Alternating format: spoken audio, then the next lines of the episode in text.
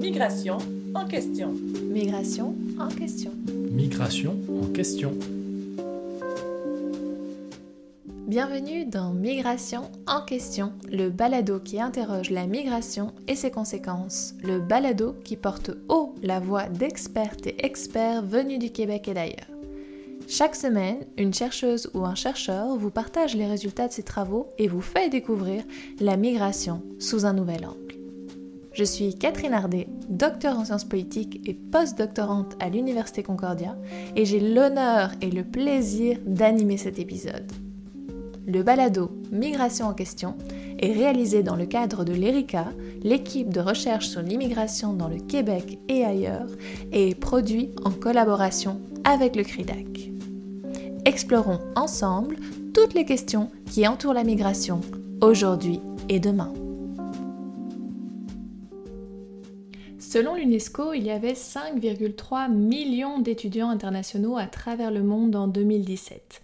Des étudiants qui décident d'aller étudier à l'étranger, ailleurs, de suivre une formation dans un autre pays et de s'y établir pendant quelque temps.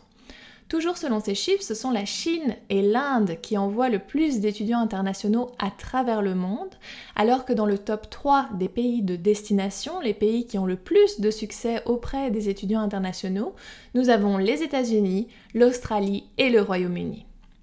Au fil des années, les étudiants internationaux sont devenus une ressource clé pour les pays, pour les universités, pour les institutions de formation, en particulier d'un point de vue financier, puisque leurs frais de scolarité sont souvent élevés.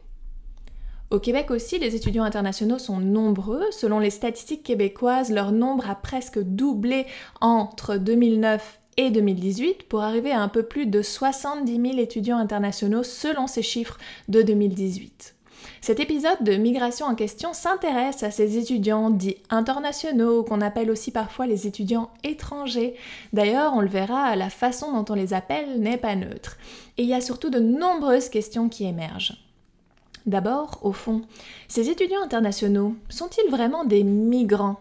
Pendant longtemps, ils n'ont pas été inclus dans les débats sur la migration, car ils étaient d'abord et avant tout considérés comme des migrants temporaires, présents pour quelques mois ou quelques années. Mais est-ce forcément le cas? Bien que temporaires, ces étudiants n'ont-ils pas aussi des stratégies d'immigration à plus long terme? Au Canada et au Québec, quels sont les parcours types des étudiants internationaux qui veulent y venir? Quels sont leurs statuts? Quels sont les programmes qui existent si des étudiants diplômés souhaitent par exemple rester au Québec? On le verra, cette question est particulièrement sensible car sous certaines conditions, les étudiants internationaux peuvent faire une demande de sélection pour s'établir de façon permanente au Québec. C'est le fameux PEC, le programme d'expérience québécoise. Je dis fameux car on sait que le gouvernement québécois souhaite le réformer et que ça aura un impact majeur sur les étudiants diplômés au Québec et sur leur possibilité de s'y établir. Et c'est d'autant plus d'actualité que le ministre québécois de l'immigration, Simon Jolin Barrette, présente actuellement une nouvelle réforme de ce programme. Pour explorer toutes ces questions et tous ces enjeux, nous accueillons Islam Benjabala, qui est doctorant en études urbaines à l'INRS, qui est membre et coordinateur des Midi de l'immigration. Ses intérêts de recherche portent sur les migrations, la mobilité urbaine, la construction des liens sociaux et du chez-soi dans les villes d'immigration. Islam Benjabala, il réalise actuellement une thèse de doctorat qui s'intéresse à l'expérience urbaine des étudiants internationaux maghrébins qui séjournent, qui vivent à Montréal et à l'influence que cette expérience peut avoir sur euh, leur choix de mobilité ou d'ancrage après la fin de leurs études. Aujourd'hui, dans Migration en question, les étudiants internationaux. Islam Benjabala, bonjour. Bonjour. Merci d'être aujourd'hui dans cet épisode de Migration en question. Alors, première question qui peut paraître simple, mais si on parle des étudiants internationaux, est-ce que ces étudiants internationaux, ce sont vraiment des migrants?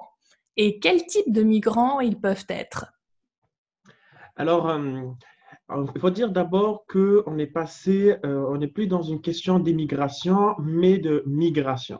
Et on est même, on peut aller même plus loin et dire qu'on est dans un paradigme de mobilité. C'est euh, Pellerin en 2011 avec son article et même Germain après en 2017 qui nous ont énoncé à ce passage de paradigme de migration à un paradigme de mobilité. Et ce paradigme de mobilité met au centre la migration temporaire. Dans la migration temporaire, on trouve les étudiants internationaux et les travailleurs temporaires. Et donc, les étudiants sont des migrants. Et ce sont des migrants qui, ici, qui viennent ici ou qui se euh, déplacent pour les études. Donc, oui, ce sont des migrants étudiants. Alors, si ces étudiants sont des migrants, quelles sont leurs trajectoires? Comment on imagine euh, leur trajectoire justement peut-être de migration ou de mobilité, euh, comme vous l'expliquiez? Alors, depuis les années 2000, dans une logique d'internationalisation de l'enseignement supérieur, le monde a connu, une énorme croissance des, euh, de mouvements d'étudiants internationaux à travers le monde. C'est à ce moment-là qu'on commence à s'intéresser un peu plus aux étudiants internationaux. Je ne dis pas qu'on ne s'est pas intéressé à ces étudiants-là avant, mais c'est à ce moment-là qu'on a commencé à s'intéresser dans la recherche, dans la politique, dans l'économie, parce qu'on commençait à voir leur impact sur les pays et sur les villes là où ils étudiaient. Euh, oui, il y a plusieurs recherches qui sont intéressées à ces étudiants-là et on peut les catégoriser dans trois catégories. Il y en a qui s'intéressaient à comment les attirer, comment les accueillir dans les villes d'accueil et les pays. Il y en a qui intéressés à comment les garder après la fin des études. Et il y en a qui intéressés à leur vie durant euh, la période d'études et leur intégration, leur inclusion, leur insertion dans les villes et les pays qui les ont accueillis. Euh, après, par rapport aux statistiques, au Canada ou au Québec, oui, on sait combien d'étudiants euh, se sont inscrits dans les universités québécoises ou canadiennes. On sait combien d'étudiants sont rentrés dans le territoire. Mais malheureusement, on ne sait pas combien d'étudiants sont restés après la fin des études, combien d'étudiants il est resté après la première année, qu'est-ce qu'ils ont fait après la fin des études, est-ce qu'ils sont restés au Québec, est-ce qu'ils sont allés au Canada ou est-ce qu'ils ont quitté le territoire tout simplement. Donc, oui, on commence à s'intéresser, mais il y a toujours un manque par rapport aux statistiques. Qu'est-ce qui se passe avec ces étudiants-là après la fin des études? Donc ça, je pense, c'est une question vraiment importante de comprendre. C'est comment est-ce que les étudiants, qu'on a vus peut-être pendant longtemps comme des migrants temporaires, qui passaient, qui venaient, qui venaient étudier, notamment au Canada ou plus précisément au Québec, deviennent en quelque sorte à un, moment permanent. Et par rapport à cette évolution, qu'est-ce qu'on voit au Canada, au Québec euh, Quelles sont les tensions par rapport à ces étudiants internationaux? Alors, il faut dire que euh, ces étudiants internationaux en Europe sont considérés comme une main-d'œuvre qualifiée temporaire. Mm-hmm. Par contre, dans des pays de tradition migratoire comme l'Angleterre, Nouvelle-Zélande, USA ou le Canada, ben, c'est une course. Qui attire le plus d'étudiants et qui les garde le plus? Et au Canada, en fait, il y a une autre course, c'est entre provinces. Et là, qui attire les étudiants et qui les garde sur leur territoire? Donc, et le Canada et le Québec, pourquoi il attire ses étudiants? Ben, parce qu'en fait, c'est pour euh, son bassin démographique, c'est pour l'économie, parce que les frais de scolarité sont quand même pas mal hausses et parce que ces étudiants-là, ils vivent dans leur ville, donc ils payent le loyer, ils payent la nourriture et ils font partie, ils font partie des plaques tournantes des villes canadiennes et des villes québécoises. Donc, c'est très important. Donc, il faut savoir qu'il y a deux courses il faut, la première course, c'est attirer le plus d'étudiants. Là, la, deuxième course, c'est après la fin des études, comment faire pour les garder sur le territoire québécois et après sur le territoire national qui est le territoire canadien. Ça, c'est d'un côté. D'un autre côté, euh, il faut dire que euh, ces étudiants-là font partie, font partie des potentiels immigrants temps permanents et, euh, comme l'ont dit les différents ministres, sont des parfaits candidats pour l'immigration parce qu'ils connaissent déjà la société d'accueil, ils ont déjà la langue et ils ont un diplôme en main qui va leur permettre en fait d'accéder directement au marché de travail. C'est pour ça qu'il y a une grande et une énorme course dans le monde sur ces étudiants-là. Et alors, si moi, moi, je voulais venir étudier au Québec, quel est le parcours type d'un étudiant ou d'une étudiante qui veut venir euh, étudier au Québec? C'est quoi les statuts possibles ou euh, les canaux d'immigration pour justement des étudiants internationaux qui souhaitent rejoindre le Québec? Il y a différence entre venir étudier au Québec et venir étudier au Canada. Alors, je vais expliquer en même temps et vous allez voir c'est quoi la différence. C'est un seul papier. Si je veux venir étudier au Québec, euh, il faut que euh, d'abord avoir une inscription dans une université québécoise. Une fois que euh, l'inscription est envoyée à l'étudiant, il peut faire une demande de certificat d'acceptation au Québec temporaire, ce qu'on appelle le CAQ. Les délais, c'est entre 45 jours et 2 mois pour avoir ce papier-là. Une fois qu'il y a le CAQ, il peut faire une demande de permis d'études qui est euh, un papier fédéral. Et là, euh, les délais peuvent varier de 21 jours jusqu'à 3 mois ou plus. Et ça dépend vraiment du dossier du candidat. Là, euh, avec les trois papiers, quand il demande le permis d'études, c'est une demande automatique de visa pour les étudiants qui ont besoin de visa pour accéder au territoire canadien. Avec ces trois papiers-là, inscription universitaire, le CAQ et le permis d'études, là, le candidat peut prendre son billet et préparer son arrivée au Québec.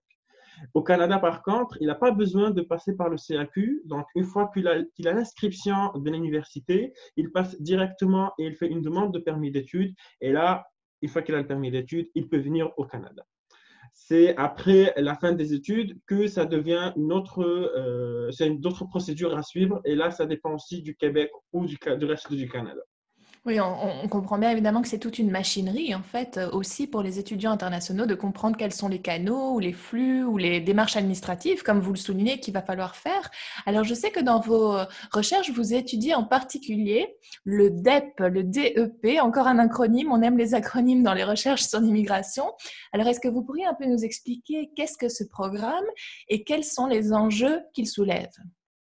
Alors, au début, je ne m'intéressais pas du tout aux étudiants qui préparaient un DEP. C'est quoi un DEP C'est un diplôme d'études professionnelles.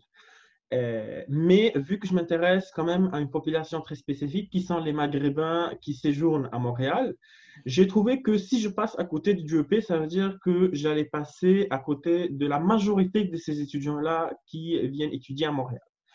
Pourquoi la formation DEP Qu'est-ce que la formation DEP C'est ce que je vais essayer d'expliquer.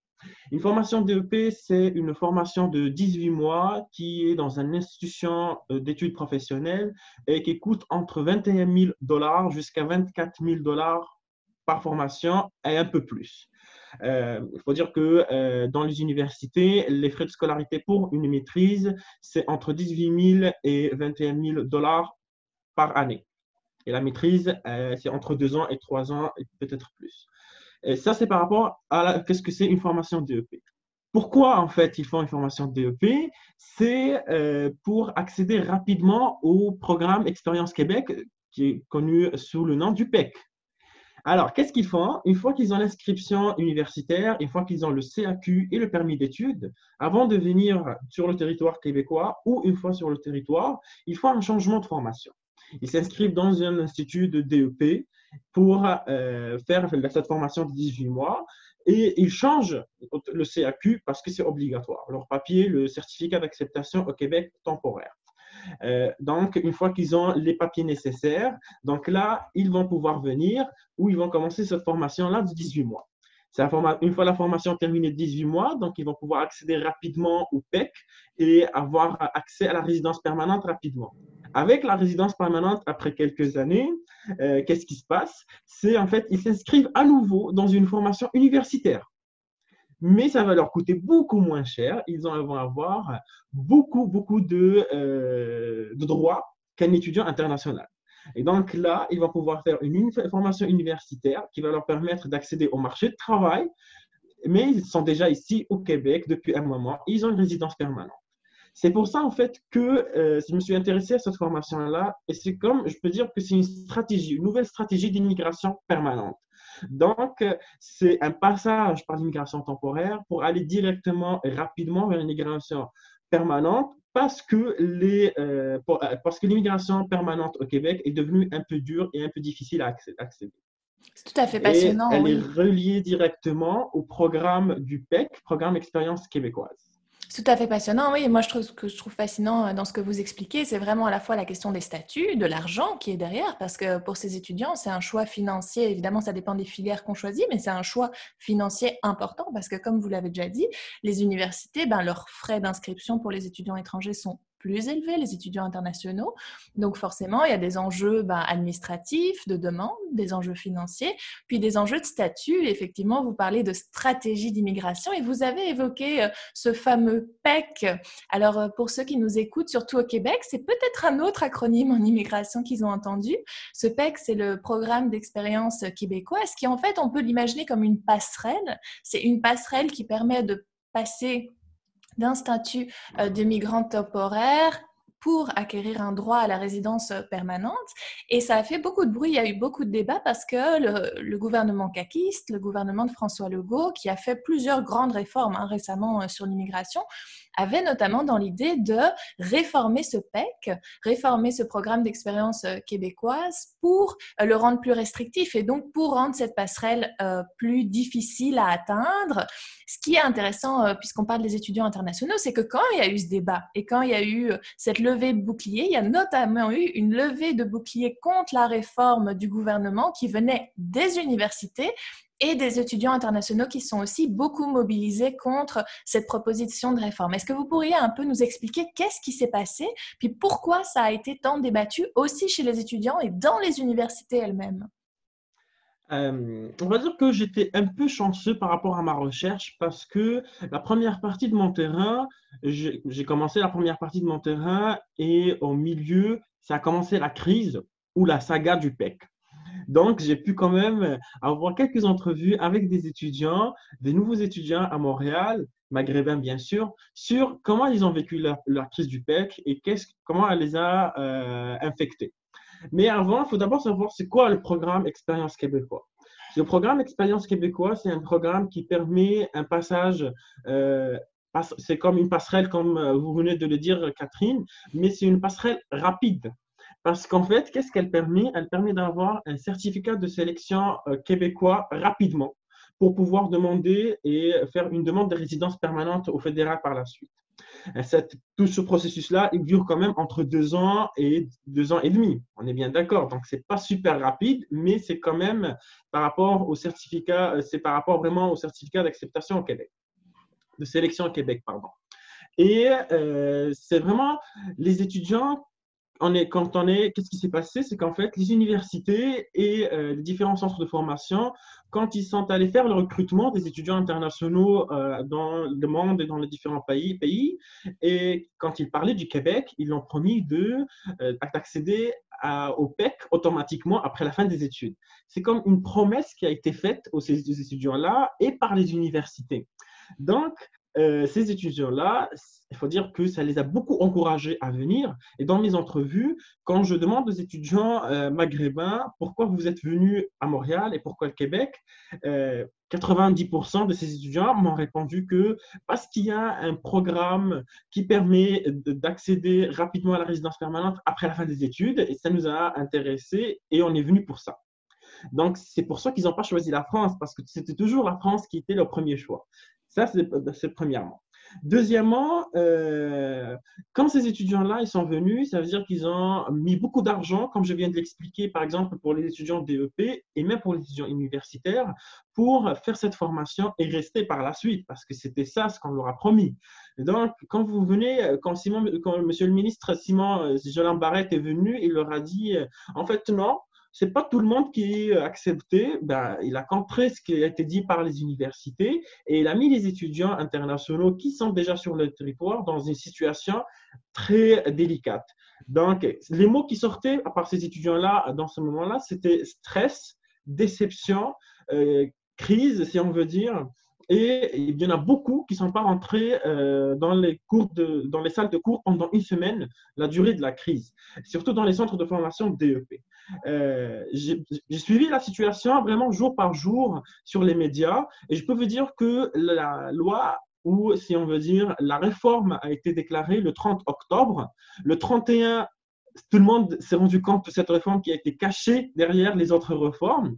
Le 1er novembre, qu'est-ce qui s'est passé? Là, c'est la grande, c'est euh, la grande, on va dire, le, bouclier qui a été levé. Et c'est deux groupes Facebook qui se sont créés en une journée et qui comptaient dans la première journée entre 3000 et 5000 membres dans ces groupes-là. Ce sont tous des étudiants internationaux et c'est par la suite que les travailleurs temporaires ont rejoint, euh, ont rejoint ces groupes-là.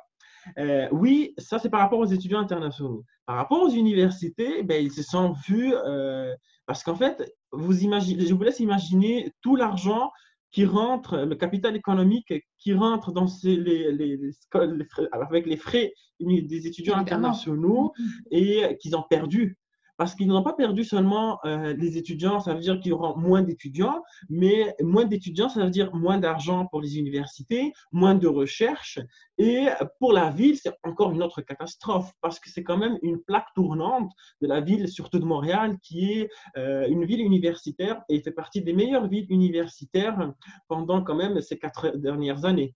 Donc, c'est quand même une grosse, c'était quand même une décision non concertée qui a été prise par le ministère, par le ministère de euh, l'immigration et qui a eu une grande, grande, en fait, de gros précursions, en fait, sur les étudiants, les universités et la ville, y compris dans l'économie et pour le recrutement qui va venir par la suite. Donc, maintenant que les étudiants internationaux disent, me disaient en fait, et ils disent toujours, on n'a plus confiance en ce gouvernement, on n'a plus confiance au Québec parce qu'ils nous ont promis quelque chose et après, ils ont décidé de ne plus en fait nous considérer, euh, nous donner ce qu'ils nous ont promis. Ben, je ne sais pas si je vais rester au Québec, je ne sais pas si je vais rester au Canada. Et, les autres, ils disent, je ne sais pas si je vais venir étudier au Québec parce que les lois changent constamment et on n'est jamais à l'abri. Oui, cette crise, évidemment, donc on peut comprendre que la crise de confiance, même si euh, cette réforme, on doit le dire, n'a pas été adoptée, mais on sait qu'elle est dans les cartons, qu'elle est discutée, mais il y a une autre crise actuelle, évidemment, qui va toucher de plein fouet et qui touche déjà, en fait, de plein fouet les étudiants internationaux. C'est évidemment la crise euh, du coronavirus, la pandémie, mais surtout les conséquences que ça a aujourd'hui sur les étudiants internationaux. Donc, justement, quelles sont les répercussions de cette crise? Qu'est-ce qu'on voit par rapport à la situation des étudiants internationaux? Comment sont ils impactés en tant que migrants euh, par la crise sanitaire actuelle? Euh, Vous allez trouver ça drôle, mais j'ai encore été chanceux parce que la deuxième partie de mon terrain, je l'ai faite durant la deuxième crise, qui est la crise du Covid. Et donc, j'ai fait des entrevues durant le confinement, après avoir fait un petit changement avec le certificat d'éthique. Et donc, j'ai encore été en contact direct avec des étudiants qui sont à Montréal, qui, euh, qui vivent en ce moment la crise du Covid pas dire que c'est une, une crise quand même pas mal délicate, mais ça change d'un pays à un autre. Comme on a vu, comme en Australie, ils ont pas, au début, ils n'ont pas été vraiment aidés. Par contre, ici au Canada, quand le ministre, quand le premier ministre, M. Trudeau, il a annoncé euh, la prestation d'urgence canadienne, il n'a pas exclu les étudiants internationaux. Et il a dit, si les étudiants internationaux, ils ont travaillé, ils ont eu cette somme de 5 000 dollars durant les 12 derniers mois, ils ont droit à la au PCU, la prestation canadienne d'urgence. Donc, il ne les a pas exclus. Il les a vraiment considérés comme des des personnes qui vivent sur le territoire canadien, qui ont travaillé sur le territoire canadien et qui font partie de l'économie et euh, de, la vie canadienne, en fait. Le Québec, il n'a pas fait grand-chose par rapport aux étudiants internationaux, mais ce qui s'est passé par la suite, c'est quand le ministre, M. Trudeau, a annoncé pour le PCUE, c'est la prestation d'urgence canadienne pour les étudiants, où là, il a exclu les étudiants internationaux mais il a oublié que ces étudiants internationaux, ils ne peuvent pas, en fait, avec, à, cause de leur statut qui est euh, un étudiant international au Canada, ils ne peuvent, pas travailler plus de 20 heures par semaine. Et donc, plus 20 heures par semaine, avec les moments où ils n'ont pas travaillé parce qu'ils avaient des cours, parce qu'ils avaient des, des examens, ce n'est pas tous les étudiants qui ont pu faire cette somme de 5 000 dollars par année. Et donc, en fait, il les a exclus de la prestation euh, canadienne d'urgence des étudiants qui aurait pu beaucoup aider, beaucoup d'étudiants internationaux qui sont quand même dans une situation très délicate. Et là, je reprends les mots des participants à qui j'ai interviewé durant la crise et qui disent stress, euh, angoisse, euh, perte d'emploi. Et il y en a beaucoup qui réfléchissent en ce moment à rentrer chez eux revenir peut-être après la crise ou quitter complètement les études parce qu'ils n'ont pas de quoi vivre, ils n'ont pas de quoi payer leurs frais de scolarité. Bien sûr, il y a aussi une autre, euh, un point très important à soulever ici, c'est l'aide qu'ils ont reçue ou qu'ils sont en train de recevoir en ce moment par les universités.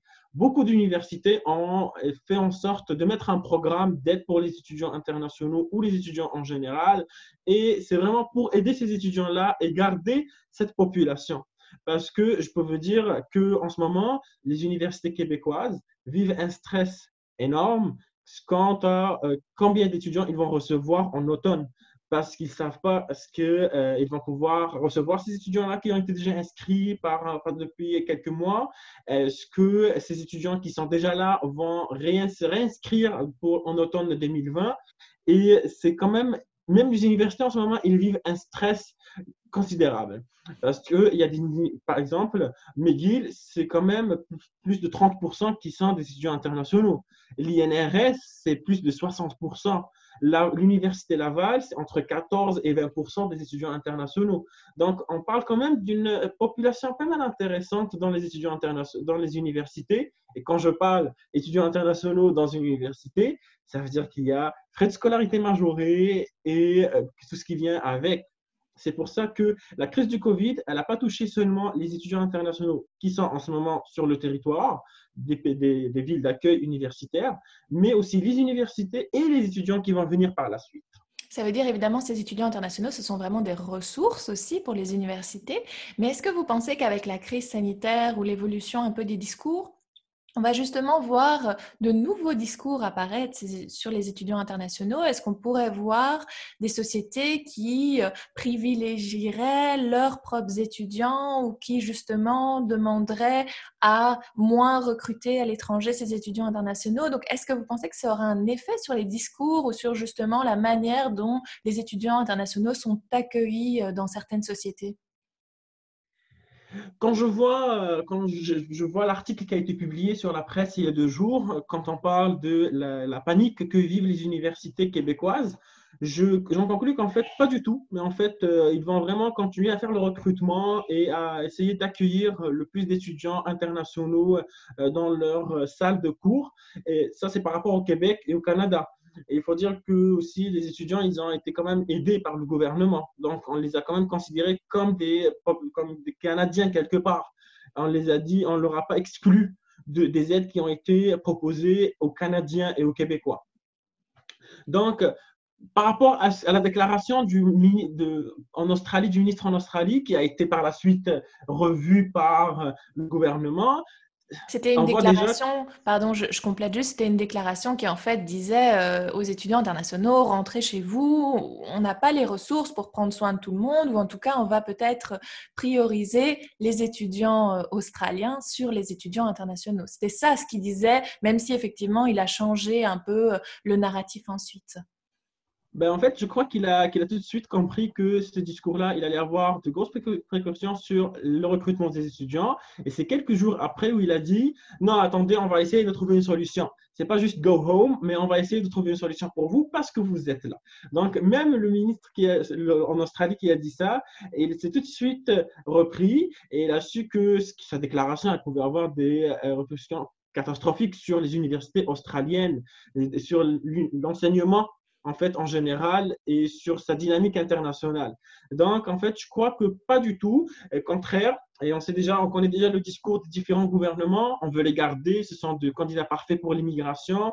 D'ailleurs, durant la prise, après quelques semaines de la crise du PEC au, Québec, euh, il y a la ministre de euh, la francophonie et de la relations internationales qui est sortie, qui a dit ce sont des candidats parfaits pour l'immigration temporaire permanente, on devrait les garder.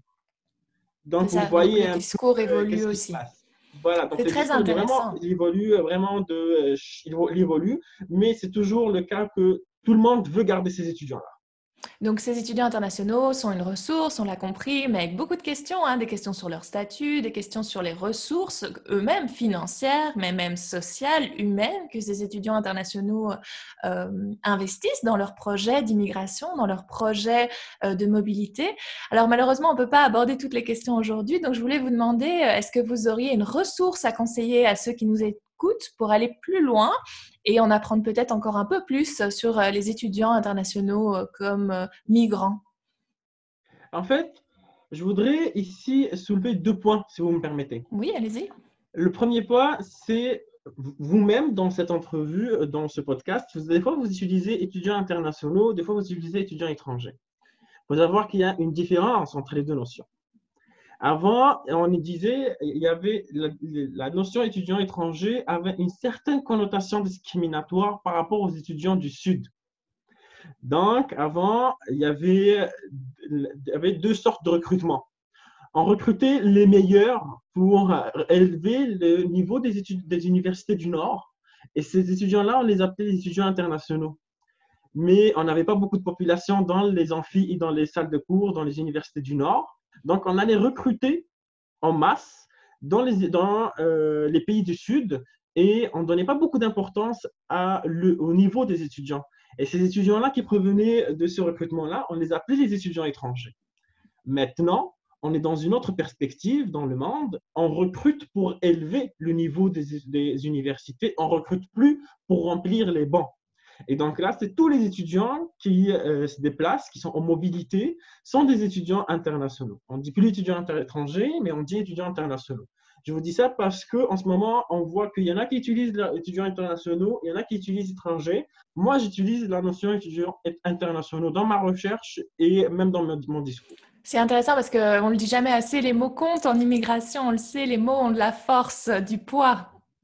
Oh oui, c'est très important parce qu'on essaie toujours d'éviter cette, euh, cette, ce petit cachet-là discriminatoire, mais il, y en a, il est toujours quelque part. Donc, c'est pour ça que j'invite tout le monde, en fait, à utiliser la notion étudiants internationaux, sauf si dans son analyse, il fait une différenciation entre les deux. Ça, c'est le premier point. Le deuxième point, dans ma recherche, j'utilise pas l'intégration, j'utilise pas l'inclusion, j'utilise pas l'insertion pour étudier la vie quotidienne des étudiants maghrébins à Montréal et pour étudier leur expérience euh, urbaine, mais j'étudie une notion plus grande, c'est la carrière migratoire. J'utilise le concept de carrière migratoire. Et j'inviterai tous ceux qui s'intéressent aux étudiants internationaux à utiliser ce concept-là. Pourquoi? Parce que en fait, il permet de voir le processus de migration depuis le début dans leur ville d'origine jusqu'après, qu'est-ce qu'ils vont faire par la suite? Et ils laissent en fait les horizons ouverts. Avant, on disait, après la fin des études, il y a retour ou non-retour. Maintenant, il y a retour, il y a un non-retour, mais dans le non-retour, il y a rester dans la province, rester dans la ville, rester dans le pays ou aller ailleurs dans le monde. Donc, en fait, il y a mobilité. Et c'est pour ça que euh, quand on utilise le concept de Réa et Martinillo, euh, carrière migratoire, c'est qu'en fait, on donne de l'importance aux objectifs de départ, structure d'opportunité, pourquoi cette ville et pourquoi rester, euh, caractéristiques individuelles, les liens et les réseaux sociaux qu'un étudiant construise en même temps quand il est étudiant, et qu'est-ce qu'on laisse vraiment la porte ouverte à qu'est-ce qu'il va faire par la suite. Et dans, ce, dans cette optique-là, je vous conseille les deux papiers de Réa et Martigno qui parlent de carrière migratoire. Je vous conseille aussi euh, le papier de Annick Germain et euh, Merchia Vulture qui est sur le site de Erika, euh, qui parle sur la carrière migratoire. C'est un bon exercice pour montrer comment utiliser ce concept-là. Mais merci beaucoup pour ces suggestions. On en apprend tous les jours. C'est pour ça qu'on aime parler d'immigration euh, dans ce balado.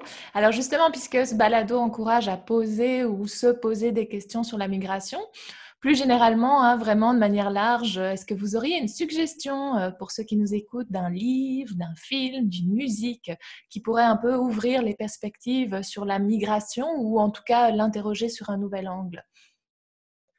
Euh, vu qu'on se pose beaucoup de questions sur ce passage entre paradigme de migration et paradigme de migration, j'inviterai, euh, je vous invite en fait à lire l'article et le papier de Hélène Pellerin euh, qui est en fait qui a été publié en 2011 et qui s'intitule en fait la migration à la mobilité, le changement de paradigme dans la gestion migratoire, le cas du Canada. C'est là où, en fait, elle explique très, euh, très, en fait, elle explique vraiment qu'est-ce que c'est ce passage du paradigme de migration à paradigme de mobilité et pourquoi ce passage-là. Je, en fait, j'inviterai aussi, euh, je vous invite aussi à regarder le livre et à lire le livre L'immigration et l'ethnicité dans le Québec contemporain, qui a été publié en 2018.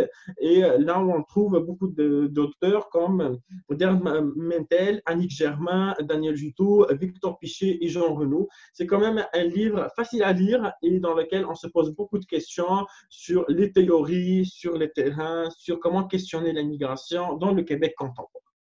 Merci euh, Islam Benjabala, merci pour toutes ces informations. Je pense qu'on l'a compris, les étudiants internationaux sont et vont rester une importante question en termes de migration, que ce soit au Québec, au Canada ou ailleurs dans le monde. Merci pour votre participation.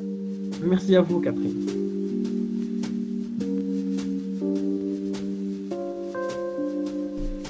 Merci d'avoir été avec nous pour ce deuxième épisode de Migration en question.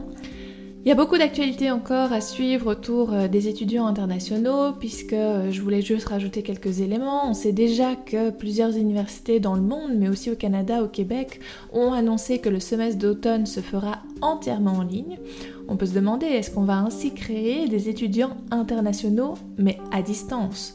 Ou alors euh, une sorte de migrants virtuels on a aussi beaucoup parlé dans l'émission euh, du PEC, du programme d'expérience québécoise, et sachez que si la réforme dont Islam Benjabala parlait et qui avait été amorcée à l'époque début novembre 2019, ben si cette réforme avait été retirée, le ministre québécois de l'immigration propose actuellement une nouvelle réforme du PEC avec de nouveau beaucoup de questions sur ce programme. Est-ce que les étudiants internationaux qui sont actuellement au Québec seront-ils concernés par les nouveaux changements?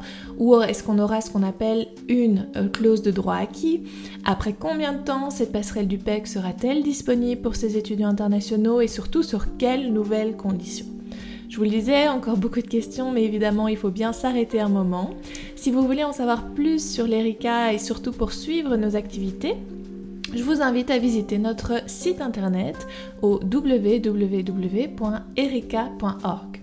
Ce balado est produit avec le CRIDAC en collaboration avec le CRIDAC, le Centre de recherche interdisciplinaire sur la diversité et la démocratie. On les remercie et on remercie aussi toutes celles et tous ceux qui euh, m'épaulent dans la réalisation de ce balado et surtout, je vous donne rendez-vous la semaine prochaine pour le troisième épisode de Migration en question qui portera sur la mort en contexte migratoire.